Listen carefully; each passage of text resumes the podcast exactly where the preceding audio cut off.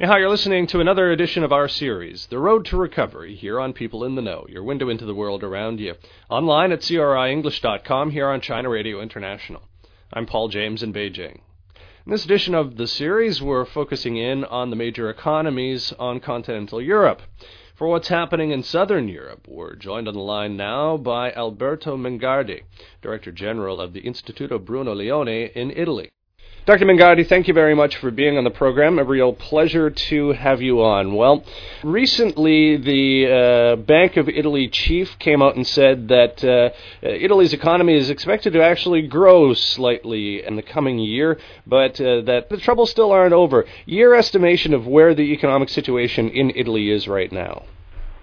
The economic crisis has hit Italy in a very peculiar way. For one thing, our financial markets were not particularly developed, and people in Italy actually have a higher predisposition to saving, to save money, than other people around the world. Mm.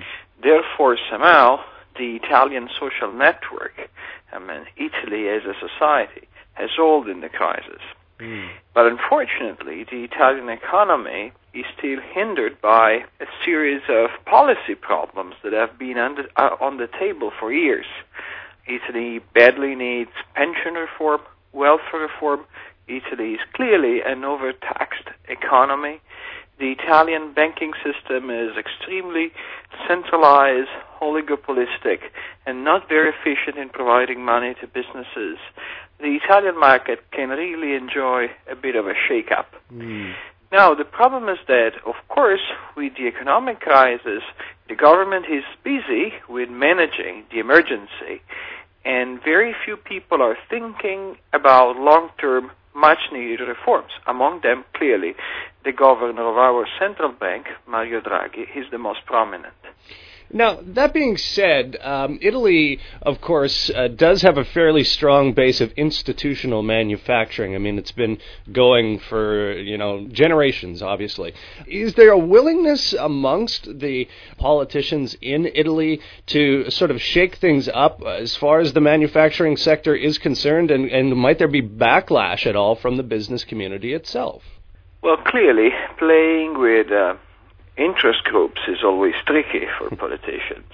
Mm. Nevertheless, if the economic crisis isn't producing the very terrible results on the Italian economy people forecasted at the very beginning, just to give you a measure, the Italian Business Confederation, Confindustria, forecasted that the crisis will cost Italy half a million of jobs.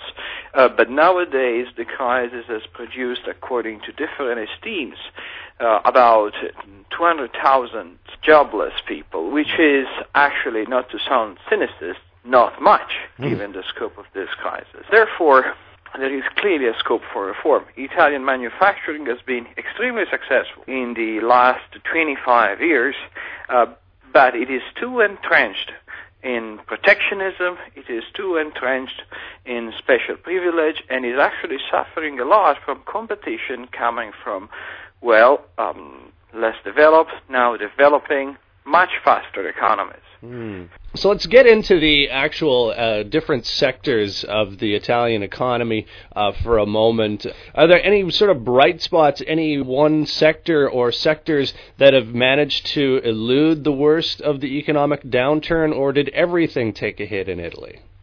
Clearly, there are differences.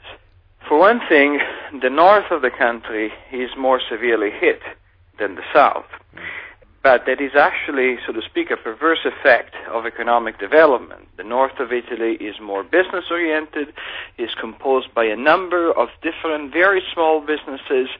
Typically, the Italian business is not a very big company. I mean, 99% of Italian businesses are basically small, not mom and pop, but close to mom and pop mm. enterprises. Mm. Therefore, that part of the country, which is the most enterprising and the most export oriented, is the more severely hit. The south of the country, on the other hand, tends to live on subsidies and government money And of course, the size of government isn't shrinking because of the economic crisis, so uh, clearly they have less problem in the south rather than in the north. Hmm. The center of the exporting part of the Italian economy is actually luxury goods, the so-called made in Italy, which is so important and so prestigious mm. all over the world, that sector hasn't been hit as badly as some people believe it would. Uh, there are signs of crisis, but not that much. Uh, tourism this year was not much in trouble, particularly because the demand is changing in nature, but is keeping more or less constant. Mm. And I have to say, as compared to other European countries, even the banking sector is better than others. I mean, Italy didn't need any bailout of big financial institutions. Um, the amount of subsidies or support to banks put in place by the government has been so far limited. Therefore, I mean, there are they're not particularly bright spots, so to speak, but still these are places that they're actually holding their position in the Italian economy. Hmm. The problem we have now is actually with the small businesses, uh, with people that have been deprived of the Italian economy for the last years, but now are seriously at risk of feeling alone in the face of the crisis. Mm. Now, getting back to the response to the crisis itself, what did the Bank of Italy do? And did, did it go and sort of follow along the lines of uh, many other countries and cut interest rates? Uh, what was the, the immediate gut reaction, and what, if anything, could have been done better? Well, the Bank of Italy has no responsibility on the money supply because we are part of the European Union and the Eurozone. Mm. So basically our money is euro, right. and euro followed um, the decision taken by the ECB. The Bank of Italy has tried to be proactive in terms of convincing banks and pushing them to uh, practice better governance, um, to act responsibly, in face of the crisis. I think the role of the Bank of Italy has been more on the persuasive rather than on the policy side. Mm. Nevertheless, it has been a very important role, and of course, the other responsibility of our central bank, which we are keeping, in Italy and has not been transferred to the ECB is the vigilance of the banking sector. And from that point of view, the Bank of Italy is continuing with its typical activity, I mean, making sure that banks are behaving properly um, as compared with Italian and European proper regulations. Mm. The government, on the other hand, has been more proactive. You need to keep in mind that in Italy, you have a major constraint to the action of governments and that constraint is basically the size and the scope of the Italian public debt. Mm. Since the Italian public debt is so relevant, Italy was not in a position of increasing greatly public spending as to react to the crisis. Therefore, the government has decided, in my view correctly, to put on the table special resources for the unemployed, trying, on the other hand, to manage the problem that are related with welfare dependency when you put money for the unemployed over the ta- on the table, mm. and that was one part of it. So these instruments, Italy doesn't have a universal system um, covering a universal unemployment insurance uh, for everybody. I mean, including people that never went into a job, mm. uh, but somehow has different system of coping with job losses, and those were put in place very effectively.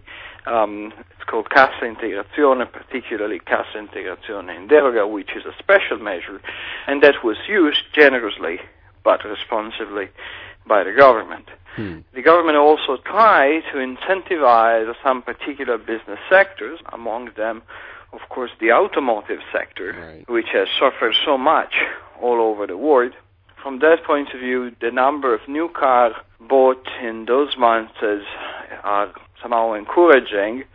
I mean, the automotive sector overall was losing consumers clearly mm. uh, and very badly mm. because of the shake-up in the financial system mm. and how that changed actually the way in which you can buy a car on credit. Well, in May and June, the number of new cars bought in Italy increased again. and that's somehow an interesting signal. Mm, that is an interesting sign. Last thing I'll put to you, Doctor, is something you alluded to uh, at the beginning, which is the sort of uh, status of taxation for the business community itself. Given the, the high amount of uh, public debt that is out there, uh, is there going to be any way in which the uh, authorities in Italy can institute uh, reforms over the long term, like tax reductions for business, given the fact that you just need that much more public financing? It is, of course, very difficult to cope with the need for reform in a situation where the public debt is so big. And, you know, Italy, as part of the European Union, needs to try to get back on track as far as public debt is mm. concerned. Mm. We tried to do that in the past with some major privatization, but unfortunately, uh, in the past, what was targeted was basically the stock of the public debt. Mm you know, targeting the public debt as a stock is very important, but if you don't reduce expenses on the part of the state, if you don't try to rationalize state expenditure, well, you know, things are going to be bad uh, very soon. Mm. Uh, the problem, nonetheless, uh, is that, you know, the Italian businesses are tremendously taxed as compared also to other European partners. Mm. To give you an idea, taxation on the Italian GDP counts for something like 43%, which is a tremendously high value as compared with any Eastern European state, all of them around 30%, but also as compared to Austria or Germany, which are sensibly uh, lower. Mm. Taxation is high both on labor and capital, and in the other hand, uh, if you think about the top marginal rate, both on business profits and on individual income, uh, Italy has a very high marginal rate in spite uh, of a number of attempts to reform the Italian fiscal system in the last few years. At the very same time, Italy is not Sweden, so the Italian government is not providing people with public services of the quality and the quantity that you should expect in a country with such an high taxation. Mm. Therefore, reform is actually badly needed, also because there is the other side of an extremely high taxation, and the other side of an extremely high taxation is widespread tax evasion. Mm, it's an interesting point. I have to leave it there, Dr. Roberto Mingardi, Director General of the Istituto Bruno Leoni in Torino, Italy. Thank you very much for the time, Doctor. Really appreciate it. Thank you for your time.